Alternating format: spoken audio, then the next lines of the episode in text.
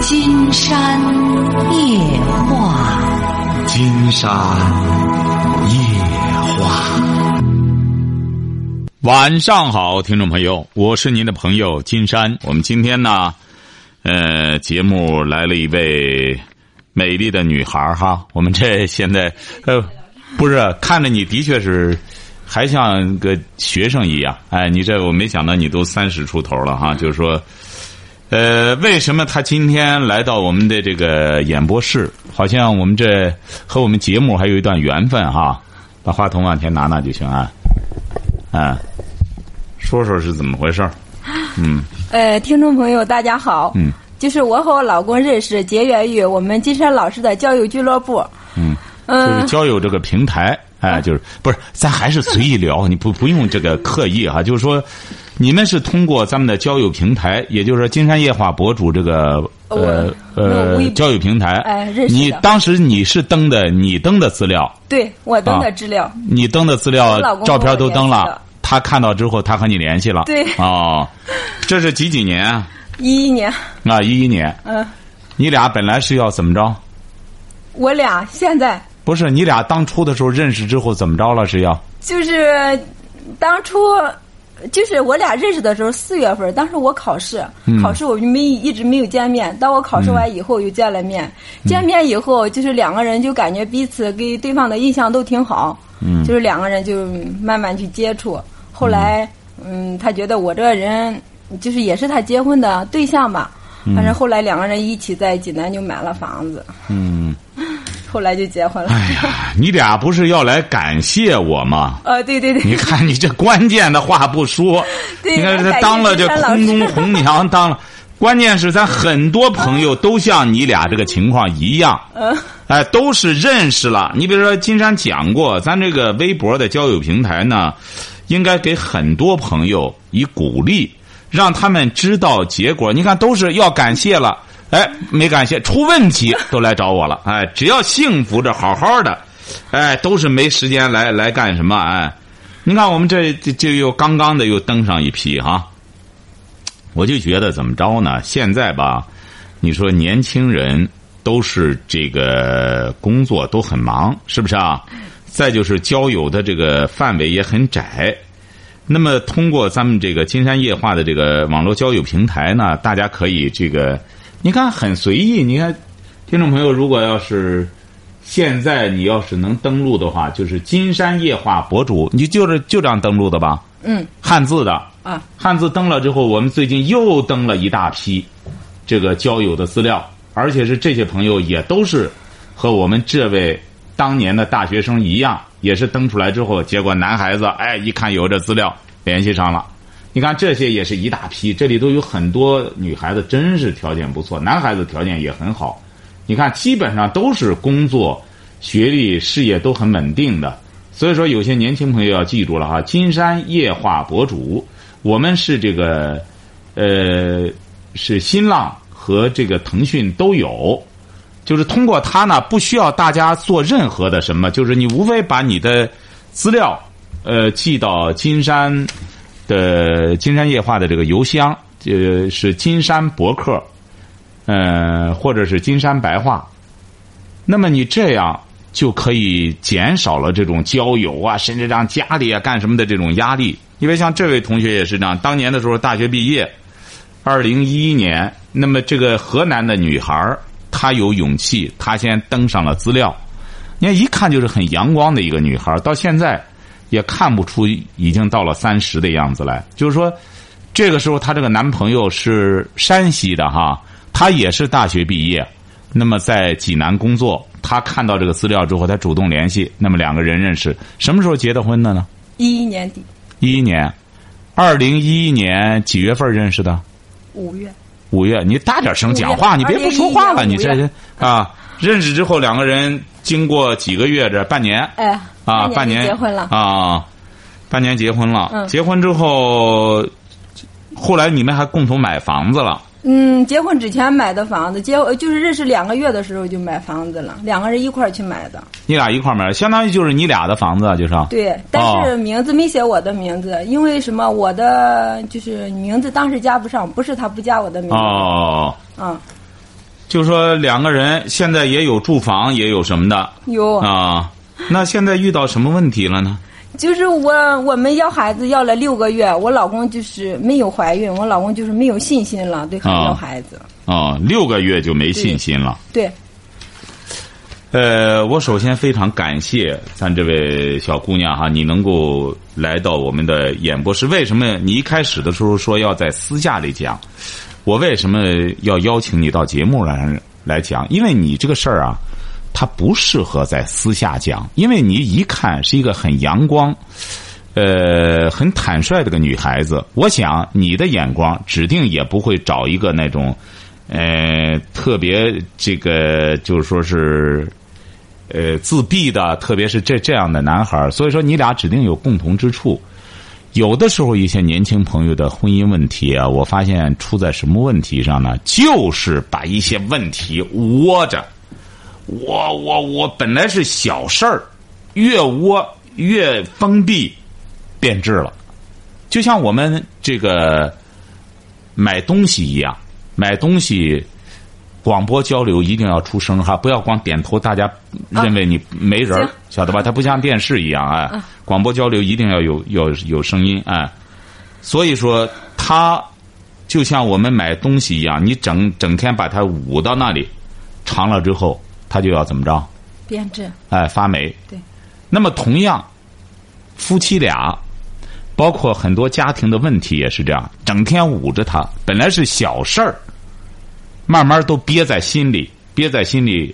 金山早就讲过，语言也会变质的，这话也会变质的。你老憋在心里，因为我是一个就是比较开朗的人，嗯，我老公就是那一种，嗯，有什么事情憋在心里，不爱去跟别人去交流。他不爱和别人交流，他不和你交流吗？他有的时候和我说，有的时候他不说。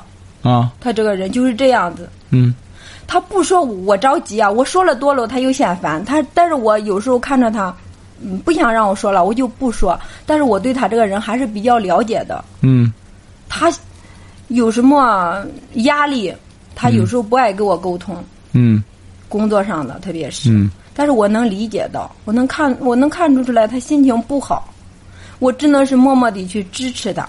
嗯，我能做的，把我自己做的做好。嗯，我就是这种情况。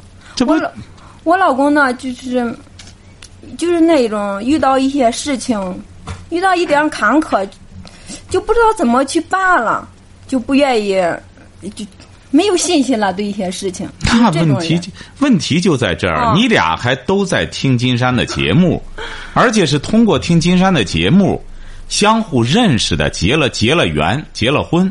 对，那么为什么到了这个时候就不再运用这个平台了呢？你看这个人就是啊，那他在这之前他听金山的节目，结了婚之后不听了。听那听了之后，那遇到问题之后，他觉得和你不好沟通，他为什么不和金山沟通呢？你为什么不鼓励他？你比如他完全可以，他不愿和你沟通，他给我打个电话。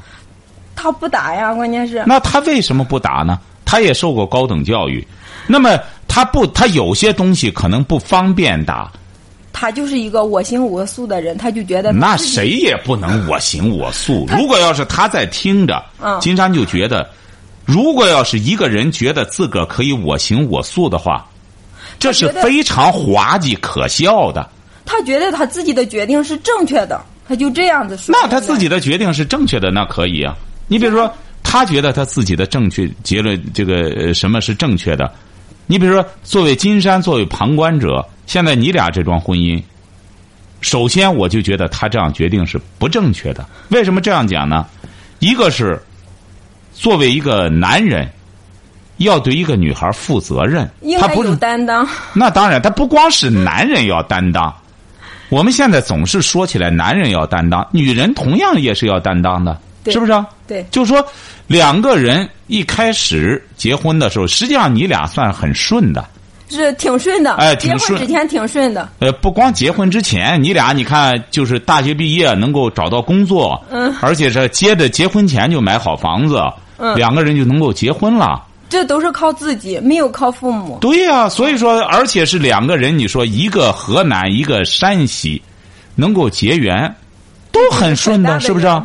对呀、可能孩子出生就要晚一点儿我也是这样想的，可能就是没缘分吧，那几个月没要上。啊。对呀、这不很正常吗？再就是，像你们那个时候这几个月要不上啊，很多这种年轻人啊，经常会遇到这种问题。为什么呢？这个压力很会造成一种生育的这个。业障碍。哎，就是有一定的什么，可能你觉得我心情挺好啊，但实际上你有一种潜在的压力。刚刚工作，刚刚结婚，会想好多事儿，哎，所以说在这种情况下，这是很正常的。那这怎么会成其为你们两个人什么的理由呢？中间有一点小插曲，就是我老公吧，在认识我之前，他谈了有一个前女友。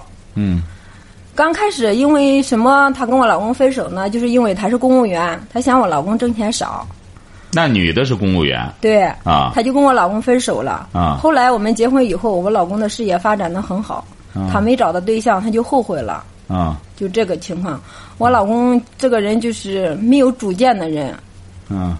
就是他一一给他打一跟他联系，他就是就觉得心里边很不舒服啊，就就对我说那些伤害我的话，就说对我没感情了，嗯他就忘不掉他这些之类的话。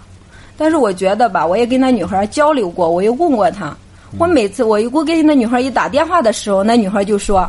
是我老公先联系的她，不是我，不是她先联系的我老公。其实问题就是那女孩先联系的我老公。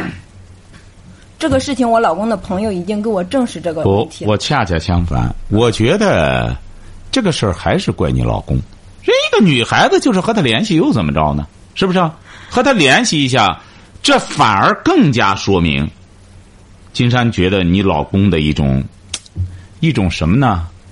没有主见，就是对家呃，庭不是没有主见，不是没有主见，就是说一个人呐，嗯，就是说应该怎么去描绘呢？就是一个人应当有一种，也可以叫责任，也可以叫良心，哎。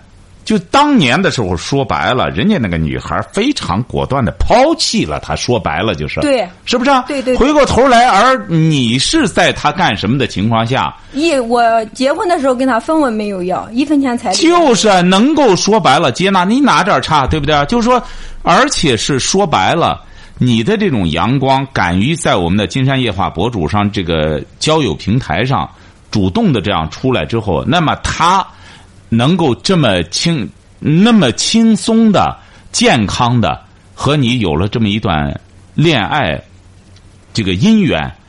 你也没有让他感觉到一种羞辱和自卑，是不是啊？对呀那回头来给他要钱要什么的话，那他又得干什么，对不对？所以说，在这种情况下，一个人怎么能说是啊见异思迁？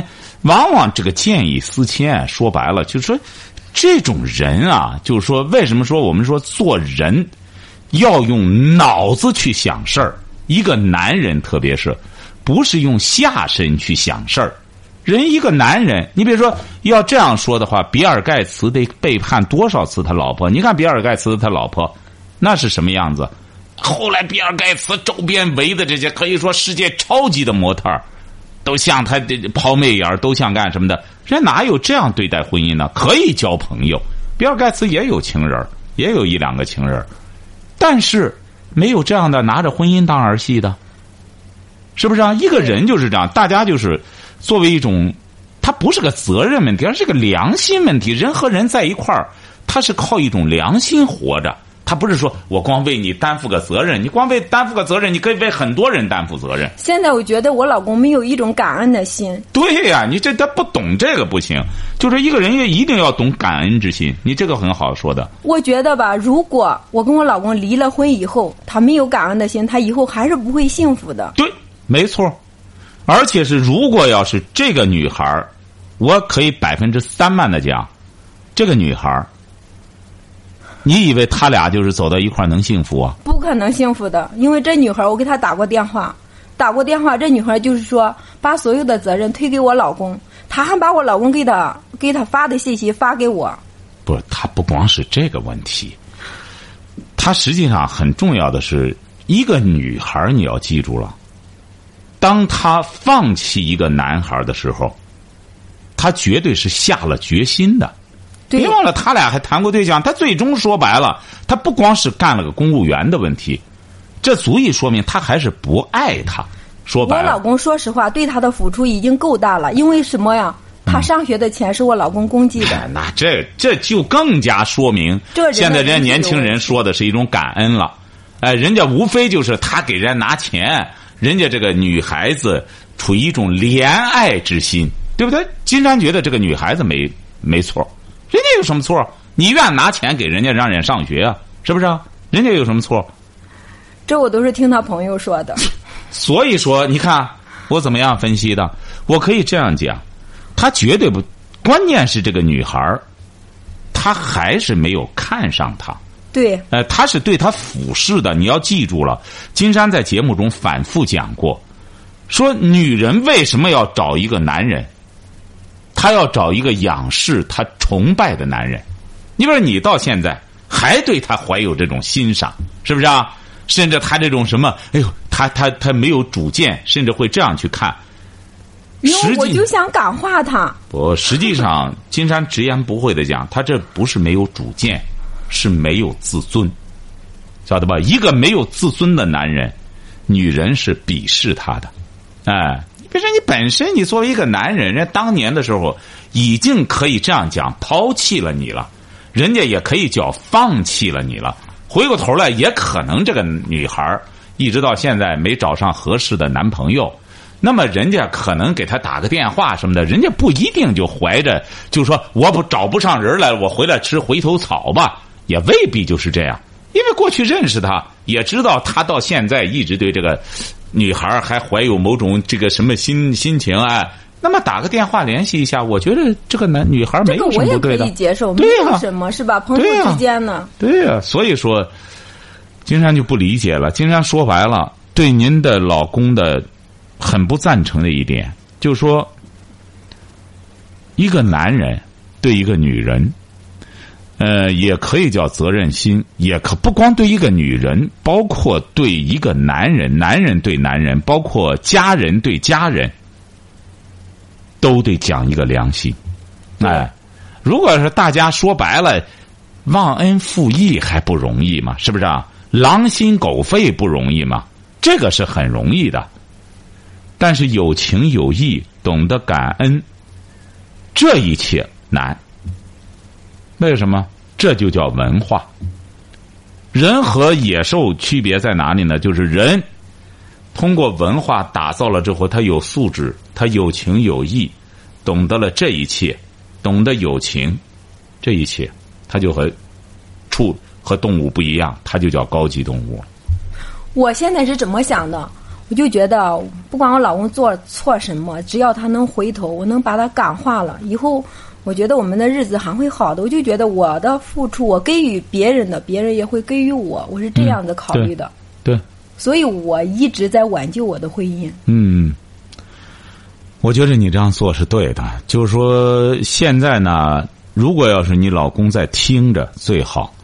就是说，这个人呐，呃，特别是我们现在有些像三十多岁的男人结了婚之后，而且是现在呢，说白了，在网上啊，呃，这个很多这种价值观呀，这个所谓的段子啊，所谓的这些东西啊，有些人会拿着当真的。你比如说吧，像这句话，说老婆还是看着别人的好，这个很流行啊，说着，哎，实际上金山就觉得，实际上这句话就是个段子，哎，没有人会拿着当真的，哎，你比如说，这个我我经常接触一些，这个有的是朋友，有的是同学哈，还有的是，就是他们都做领导了，而且是级别还很高，哎，有的时候，哎，一看长得也很像样，哎，这些男士哈，别人就会想，哟，他老婆会是什么样子？大家都会觉得他爱人会怎么样怎么样的，哎，其实他爱人并不长很朴实，哎，很朴实，很普通的一个哎人。很朴实。所以说，我们很多人呢，就是好以貌取人，他就觉得样子很朴实，但是人们并不知道，人家这种女人的内心世界非常伟大，善良，对，哎，非常伟大，对。所以说，人家才会和这么一个级别这么高，而且很帅气的一个男人能够白头偕老。这不是更重要的是，这个男人他为什么能做这么大的官儿？因为他也懂女人，不是他也懂女人，他懂得什么样的女人值得他去珍惜。哎，他不是说非得要个花瓶，我来了以后给别人示威的。你看我老婆多干什么的？哎，他不是这样的。他之所以能当这么高的领导，正因为他懂人，懂人。他找对象也得找一个心地善良、懂他的人。正因为这样，两个人走到一块儿。那么他的事业也才会顺风顺水。对。哎，走的越来越高，走的越来越远，就是这样。我现在在考虑吧，如果我跟老公离了婚以后，我觉得不知道我老公会什么样的，所以我一直 想坚持这段婚姻，但是就是不知道从哪哪一方面去打开他的心结，现在。打开心结，首先他得怎么着？他得把心打开。如果他总是封闭着，谁也进不去，是不是？对。他本身就是自闭着的，回过头来让别人打开的话，说白了，他自己也会遭受很大的痛苦。为什么？那得拿着凿子，拿着镐子，得去给他开去。哎，要聪明的人的话，你自己首先得打开。你的书两本书就是听见是他买的，嗯，选择是我买的，嗯，都看我选择我不知道他看了吗？反正是那个录音版我发给他了。但是我就不理解这么一个小伙子，那么他当初的时候通过听节目，那他现在我觉得是不是和你的真正的真正的一些想法还是没有和你说呀？或者说你在某些方面怎么着他了？我问过他，我说咱俩你跟我离婚有什么理由？嗯，他就说我各个方面都挺好，嗯，就是不想跟我过，就这一句话，没有别的理由。啊，就就这样子。你要说他在外面有女人吧，也没有。嗯，就就这个情况，现在难就难到这一点。那这不难，因为我在节目中反复说过哈。嗯。呃，两个人想在一起过的时候，也得征得两个人都同意，对对吧？他不能说一个人不同意，我就想和你过，这不行，不幸福啊。对，两个人要分开的时候，嗯，也应该获得两个人都同意。你比如说，当一个人不同意的时候，那么那个人就得想办法让这个人同意。你比如说吧。为什么人家有一些婚姻就是？金山就举个最简单的例子哈，你比如说像那个范赠，可能你们不大知道，他是个大画家，他的画很值钱。这个范赠啊，这个叫范赠的，他是他的画现在一幅画就值好几十万，哎，当年的时候他也是一个就是一个老师，后来慢慢慢慢画出名了，这是在二三十年前他就出名了。哎在世界上各地办画展什么的，这个时候他就和他爱人离婚了，哎，他俩就离婚了。他俩离婚之后呢，这个很多人啊都同情他的爱人，你看，因为他俩那个时候恐怕都得四五四五十岁了，啊，过很多年了，孩子都挺大了，哎，人家他两个人但是和平分手，哎，就说我这个实际上在我博客上有。哎，金山这个博客上还呃，这个博客上有这篇文章，你应该看看。就是说，结果分开之后呢，大家都抱不平，说：“哎呦，他现在出名了，因为那时候范增出名了嘛。”哎，出名之后，结果是这个就很抱不平，说：“你看他出名了，他那画一幅还是上百万，都这哎忘恩负义，说他怎么着怎么着，都在一片指责之中。”那你觉得他爱人怎么来看待这桩婚姻呢？他爱人可是也岁数大了，都四五十岁了，那时候离婚的时候。那他爱人你怎么来看待这桩婚姻呢？我觉得后来范增找了个挺小的，那小的这个什么的。可能他爱人也想离婚了，我觉得，因为他觉得，我觉得哈，嗯，怎么说呢？他可能也坚持了，我觉得他他就是他坚持了，她觉得不是这一个她老公吧，就是不想跟她过了，她也觉得没有意思了，放弃，就是她要爱她老老公，她放弃让她老公寻找自己的幸福，我觉得是这样子的。对你理解的基本对，就是说，他爱人呢后来也有一段接受采访，我也引用他的话了，很简单，他就觉得我爱的是范增。如果要是他今天是个饭桶的话，哎，你把他干什么的话，那我反而不爱他。那么他既然是范增，他自个儿有了这种要求之后，他有新的想法，那么我会。就是说是满足他，因为本来我就爱他，对，哎，因为他也明白，他不是为了去寻花问柳，而是他应该将来再有一个助手帮着他去打点。为什么呢？因为他实际上他俩呀是旗鼓相当的，他爱人也是个画家，也很有实力，也受过良好的教育。你看这个很重要，就是说。他不会是一个弃妇，也不会是一个怨妇。哎，对。反而他俩分开之后，人家这个范增他的爱人后来也知名度越来越高了，因为他画的画也很好。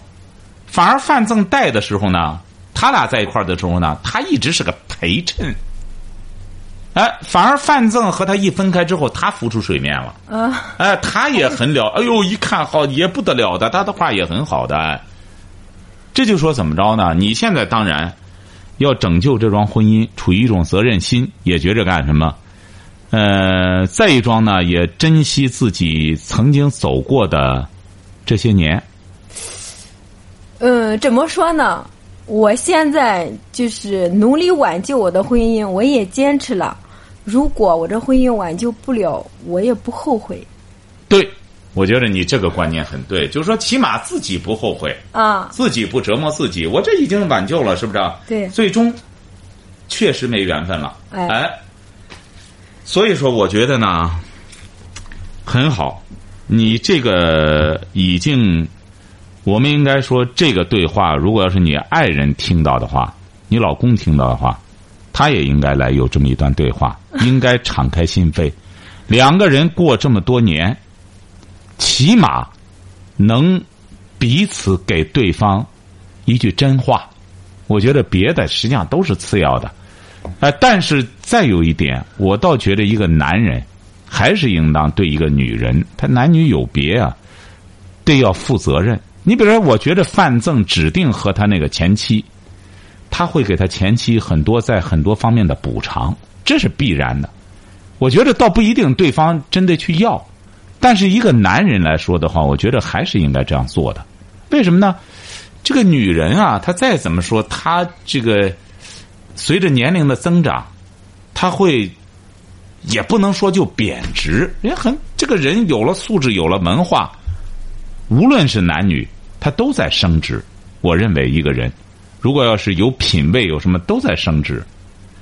如果要是一个男人一个人没有品位、没有素质的话，他都在贬值，对，哎，所以说有的时候就说女人离了婚怎么着就怎么着，哎呀不一定很赞成。但一般情况下，按照通俗的一种什么的话，作为一个男人，你得有这个实力。你比如为什么有很多商人，他会阅人无数，和很多年轻女孩子有染，有染之后又离了婚，有的我就经常我举李嘉诚那个例子。因为这是在媒体上报道的，他和那个励志，啊，哎呦，励志当年选美的时候，她被选为港姐什么东西，哎呦，很漂亮。那么她和励志，你看待过一段之后，然后人李嘉诚和她，哎丫头要个什么，给你片地吧。你看，人消费完了之后，人有这个实力。所以说，有些男人，金山觉得最重要的一点，不要学这个。你像到了李嘉诚这样的人。他和励志这些人来往，更重要的，他不是消费性，而是他需要有这种铺张。他的社交面太广，他得有很多女人来去和他应酬这些面儿，要谈这些业务，要搞这些公关。就像子夜上一样，吴训甫那个那个谁赵伯涛就很简单，吴训甫说你还买通我的这这赵伯涛说吴训甫你还买通我的女人谁谁还背叛了我女人太多了你买通谁你随便弄走吧。他实际上是这样的，我们一般的老百姓千万别学这个，你学这个也没那个实力，倒腾这个，最终的结果是自食其果。老师，我说一个问题吧，我为啥不离婚哈？嗯其实如果离了婚以后，别人都觉得我是可怜的，你知道吧？嗯但是我不觉得我可怜，我觉得我老公是可怜的。你别看他跟我离婚，嗯因为我老公这个人心胸比较狭隘，嗯还有就是他就是怎么说呢？有什么事情不沟通，如果他遇见什么大的事情想不开，啊，我我也不知道他会发生什么事情。再说他身体也不是很好，嗯我就觉得如果找了别人，别人不会像我这样理解他。嗯，特别是二婚，再找个第二次结婚，那女的怎么说呢？不可能像我这么一心一意对待他。您看就这样，他还这么不珍惜。对，你如果我放弃了，所以我就没有遗憾了。对，我觉得真是你说这个很多男性就这样。那如果要是你看，的确是这样，有有一些呢，你看我还遇到一些哈，像你这种情况，嗯、通过我们的微信这这个，通过我们的交友平台认识之后，我还曾经遇到过这么一段，和你这个非常相似。嗯、当年的时候呢，也是，嗯、他这个男友，呃，他这个对象非得和他离婚，和你这个非常相似。我当时就给他分析这一切，结果那个男的呢就不听，那小伙子就不听。他俩也是结婚五六，结婚也是四五年，非常相似。呃，也是没有孩子，还还没要孩子，结果是那个男他那个对象就是不听，就是还是这个那个的，怎么怎么说什么话油盐不进。我后来我就给他们说了，我说你俩我这话放到这儿，离了婚之后，我说你妻子她会有幸福的，而你只能不幸，不信我也认了，哎，怎么着的好。人家他那个对象呢，也是含泪就干什么了。这个人呀、就是有些女性就是这样，你看她做事吧，一定不留遗憾。哎，我就很佩服那女孩最终好，她说：“你放心吧，金昌老师，我就这个事儿，我彻底不留遗憾了。对这种无情无义的人，我没有什么遗憾了。”我说：“他也算不上无情无义，也可以用你的话说，就是没有主见。没有主见呢，再用具体点讲，没有脑子。那没有脑子的人，最终考虑不周全。他不能说不周全，有的时候这种人是很自私的，光啊考虑他自己的利益啊，所以说他不能叫不周全。啊所以说没有脑子的人，他最终他会伤害他自己的。哎啊，对对，你不要认为你最终弄来弄去啊，你光以这个作为一个借口，我没考虑周全。我当时就给他们点开了，我说你要觉得这个，而且是我给这个，当时给这个男男孩说了，而且他们也是这样坐着，就坐坐这样。我说你不要认为，你这个妻子她对你铁了心肠的这么爱你，你觉得这一这一顿饭你把里攥了，这朵花你把里攥了，你将来再到任何时候，她都会接纳你。我说这种女人，她这时候对你铁了心肠，但她和你断，也会断的，一干二净。哎，一干二净。你不要认为我将来干什么之后，我回来再再一可怜，他还会包容我的。那是不可能。哎，你看，我当时给他这样讲的，哎，结果怎么着呢？他自个儿心里还觉得我不了解情况，为什么后来他才暴露他这种心态呢？果然，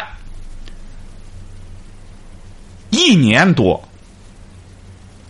这个男的完了，碰了一大圈钉子。原来他想象中的怎么和哪个女的怎么着啊？他想象中的，结果是都没戏。回过头来又找他这个对象，人家早就找朋友，人家都结婚了，哎，我这个老公倒不是花花肠子，不是他不是你要记住了哈，嗯。这个花花肠子，你看金山刚写的这些这个微博，没有男人说没有花花肠子的，哎，有些人只是有那个实力去做，他不但有花花肠子，而且他有实力花花，什么呢？花花公子，是不是啊？那么人家有这个实力，有些人呢只是花花到嘴上，哎，嘴过过瘾就算了，有些人呢是真是花花肠子。没有勇气把这肠子倒了倒了，或者甚至拉出来，为什么呢？因为他自己知道还没有那个资格。您说哪个男的没有花花肠子？哎，这是不可能的。包括柳下惠现在经过研究也是这样。楚王当时，呃呃，这当时考验他的时候，说白了，弄了个大马猴让他抱着，当然他不动心了。你让西施让他抱着试试，他也动心呀。所以说，这个男人啊。有这种心态，呃，有这花花肠子很正常，只是有些人他明白，花花肠子主要还是用来大便的，不是到在外边瞎倒腾的。再倒腾，你肠倒腾出来的东西，它不还是臭吗？所以说，有些那个男男士也一再标榜，我还不是想别的什么什么，哎，呃，这个怎么着的？哎，我我没别的，我我也没没别的女人不想这个，结果怎么样？后来。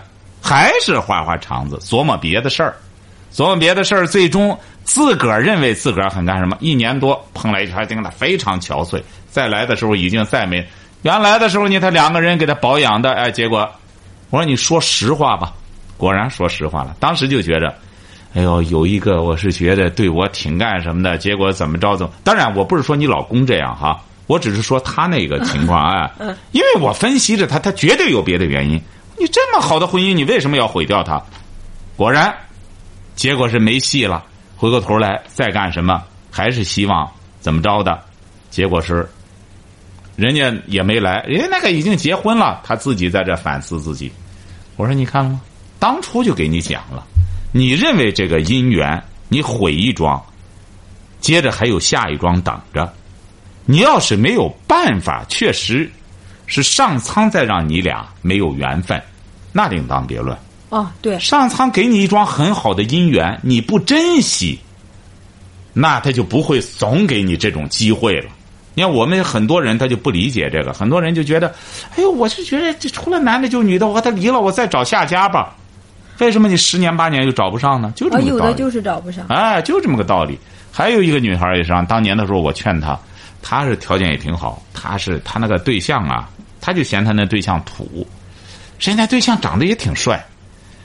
因为这个女孩子长得挺好，结果是离婚之后，哎呦，十年！你想他离婚的时候二十六七，我说你不要离了，你这对象多好啊，也是大学毕业，现在太土。那女孩呢，长得挺时髦的，这这济南的，那那，结果是后来非得离，离了之后。结果是又又到我们的交友俱乐部，又干什么的？就是找不上合适的。这就是报应吧？我觉得 报应啊！你毁毁掉一件这么珍贵的东西，结果是后来，嗯，我记得在几年前，我问他，说怎么？哎，我找了一个是他妈，而且是浑身是病，哎，找这男的就因为我得生孩子了，快四十了，你看，找了个男的就这样赶快生孩子，也不知道现在怎么样了，也不和我联系了。其实我觉得害别人就等于害自己。对，所以说你比如说，我是觉得，你比如金山就觉得你这么坦荡的，能够勇敢的在这儿谈开自己的一种心态。作为您的老公，他也是金山的一位热心听众，那么他也应该敞开心扉。这个人啊，做事儿应当做到明处，即使是你比如那个。那个男士，我就最终说他，我说你这个人最大的问题就是，你不讲真话。人家对你这么好，人家当时他那个妻子也说，你要有别人，你也告诉我，我会给你自由的。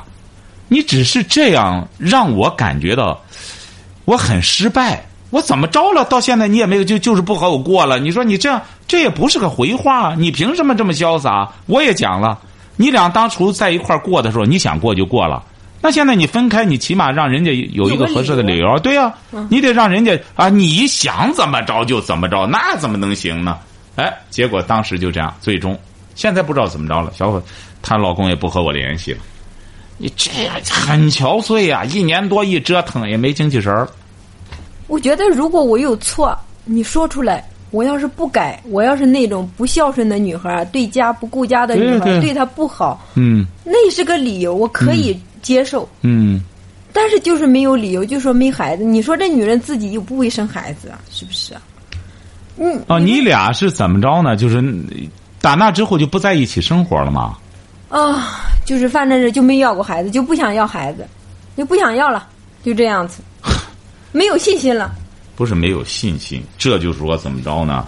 实际上，如果要是你老公在听着的话，嗯，哎呀，他就说没有信心了金山觉得现在对他打击很大。不不不不，现在有些年轻的，这是一个最典型的错误，特别是有一些在一些在农村来到城市，呃，这我金山不是说对农村有什么偏见哈，说白了，大家过去都是在农村，而是怎么着呢？当这种观念，嗯，对接转变的时候，有一个很大的误区，就是一些这样的人，包括很多女性也是这样，以标榜自我，你说的有点对，哎，来固执的坚持某种东西，当他实际上是一种极端自卑的表现，而是他是用这种方式来，我就是这样，我不是说干什么的，呃，我就是这样，啊、我不是，实际上是一种潜在的一种很自卑的一种东西在里边，哎，对，哎，他实际上表面上是一种很自信、很自我，让别人一看你为什么要这样呢？你还对你自个儿是一种伤，实际上他是在以伤害自己的这种固执来标榜自己的个性。我就这种个性，实际上他是在伤害他自己。哦，对，哎，就是用伤害自己。要他要这样就是他自己，他伤害别人试试。他现在就是自己伤害自己哎，所以说以一种自残、伤害自己来标榜我的个性，而实际上潜在的是一种自卑。我最担心的还是他这一点，就是 心胸狭隘这一点。你看，你又用错词儿了，他不是心胸狭隘，是一种自卑，潜在的自卑，才造成这种狭隘。哎，你比如说，一说狭隘，很多人都能接受。对，我心胸比较狭隘，自卑接受不了哎，自卑接受不了。所以说，大家总会用一些比较委婉的词来自己包装自己。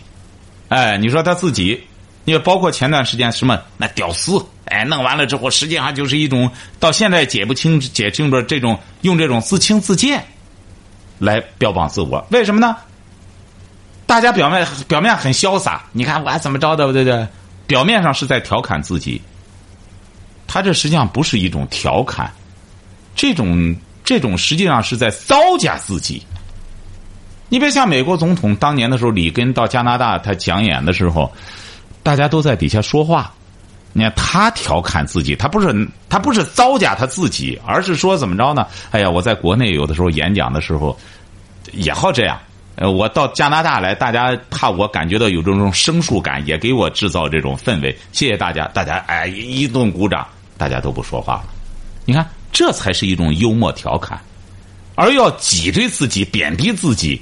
你比如为什么当年的时候，前两年赵本山那个小品，嗯、到了美国之后，有些人就是说，哎，有些反感，就是怎么着呢？就是说，你比如卖拐，对我们来说，我们大家觉得都很热闹，是不是、啊？这人瘸腿了，但是他到美国不行，他那种价值观念就是，人家都瘸腿了，你怎么拿人家瘸腿在那里戏弄人家呢？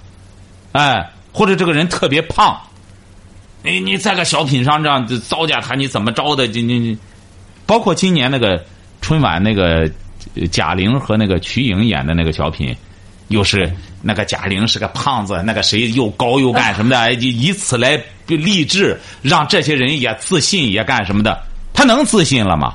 那个人那样，他就自个这叫自信吗？这不是还是一个小品在贬低这种又胖又矮的人吗？所以说，你到美国他就不行，他那种，他那种平等的意识啊，你比如我就到美国，我真正感觉到了，为什么呢？在那里啊，确实你没有压力，什么人都有，高的、矮的、胖的、瘦的，什么你说的高的都两米多，这就大家都非常和蔼的。任何工作部门、任何行业也是这样。你到一些所谓的空姐什么的都没有那种特别的那种形象，让人特别有压力的那种什么的，哎，都是很洒脱、很干什么，什么形象的都有。他所以说让人就感觉到生活的很轻松。嗯，哎，那他很轻松，为什么呢？他什么行业不是这这整齐划一的？要么全是那种什么的，他不是这样的。有有有有色人种，什么样的人都有。那空姐也有很胖的，哎，这这很干什么的？哎，你就是这样，他就打造这么一种轻松、自信的这么一种环境，而他有法律跟着。你比如说，人家要是特别干什么，你老盯着人家那样看，看人家干什么之后，那么人家可以告你歧视，对不对？你什么意思啊？哎，所以说，我们真正的理解那种尊重、那种自尊。呃，那种平等，所以说得有一个过程。我是觉得你老公这个事儿啊，呃，如果他要能听着的话，接下来应该是就是他来能够和你有一个有一个阳光的对话，因为你俩见面很阳光。我上一星期天见他了，嗯但是这次跟他谈的还算顺利。嗯嗯，最起码他能认识到我我这个人还是比较不错的。他这样子说，以前就是反正是，就是说我伤害他了，我骗他了，没有孩子了，就反正那些话伤害我的话说一大堆。